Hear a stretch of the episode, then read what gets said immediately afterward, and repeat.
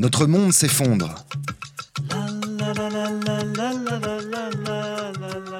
Les chroniques de la petite blanc.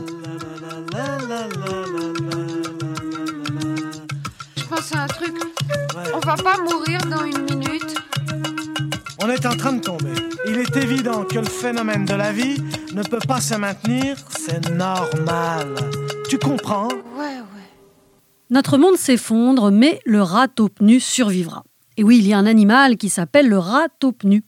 Vous connaissez peut-être des espèces plus communes en France, le ratus ratus par exemple, le rat noir, ou le ratus norvegicus, aussi appelé rat d'égout ou rat des villes, c'est le rat qui a donné le rat domestique.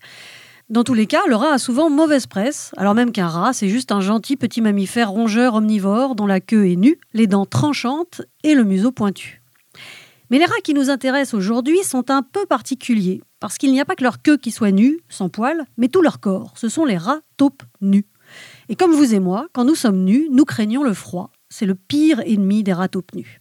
Si vous n'en avez jamais croisé, c'est normal, car l'hétérocéphale, comme on l'appelle aussi, vit plutôt en Éthiopie ou en Somalie et à plusieurs centaines de mètres sous terre, ce qui ne facilite pas la tâche pour une rencontre.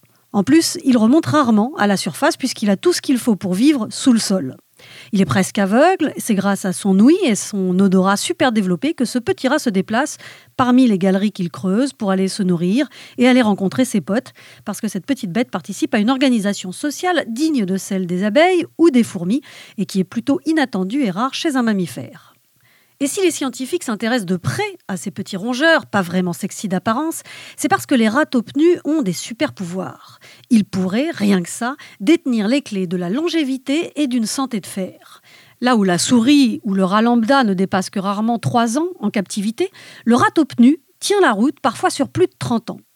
Et les humains, toujours attirés par vivre plus pour travailler plus, enfin certains humains, parce que moi, non merci, ça ne me dit guère, des humains donc, comptent bien s'inspirer de ces petits animaux pleins de bourrelets roses et au corps tout fripé pour essayer de vivre plus longtemps.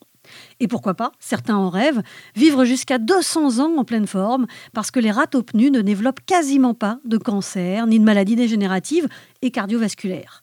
Tout ça grâce à une molécule d'acide hyaluronique. Leur molécule d'acide hyaluronique est cinq fois plus grosse que celle de l'humain. En gros, quand une tumeur veut se former, un de leurs gènes déclenche une alerte et déclenche aussi la production intensive d'acide hyaluronique. Et cet acide empêche les cellules cancéreuses de s'agglutiner et de former une tumeur. Pas mal, non? En plus, les rats vieillissent peu. Nul besoin de botox, de toute façon, je vous l'ai dit, ils sont tout fripés à la base. Alors, comment expliquer cette santé de fer? Est-ce grâce à une génétique hors norme? Est-ce parce qu'ils mangent des patates, des racines, des tubercules? Qu'en sais-je, moi? En tout cas, même lorsqu'un rat meurt, ses organes sont presque neufs. Le rat est mort, vive le rat.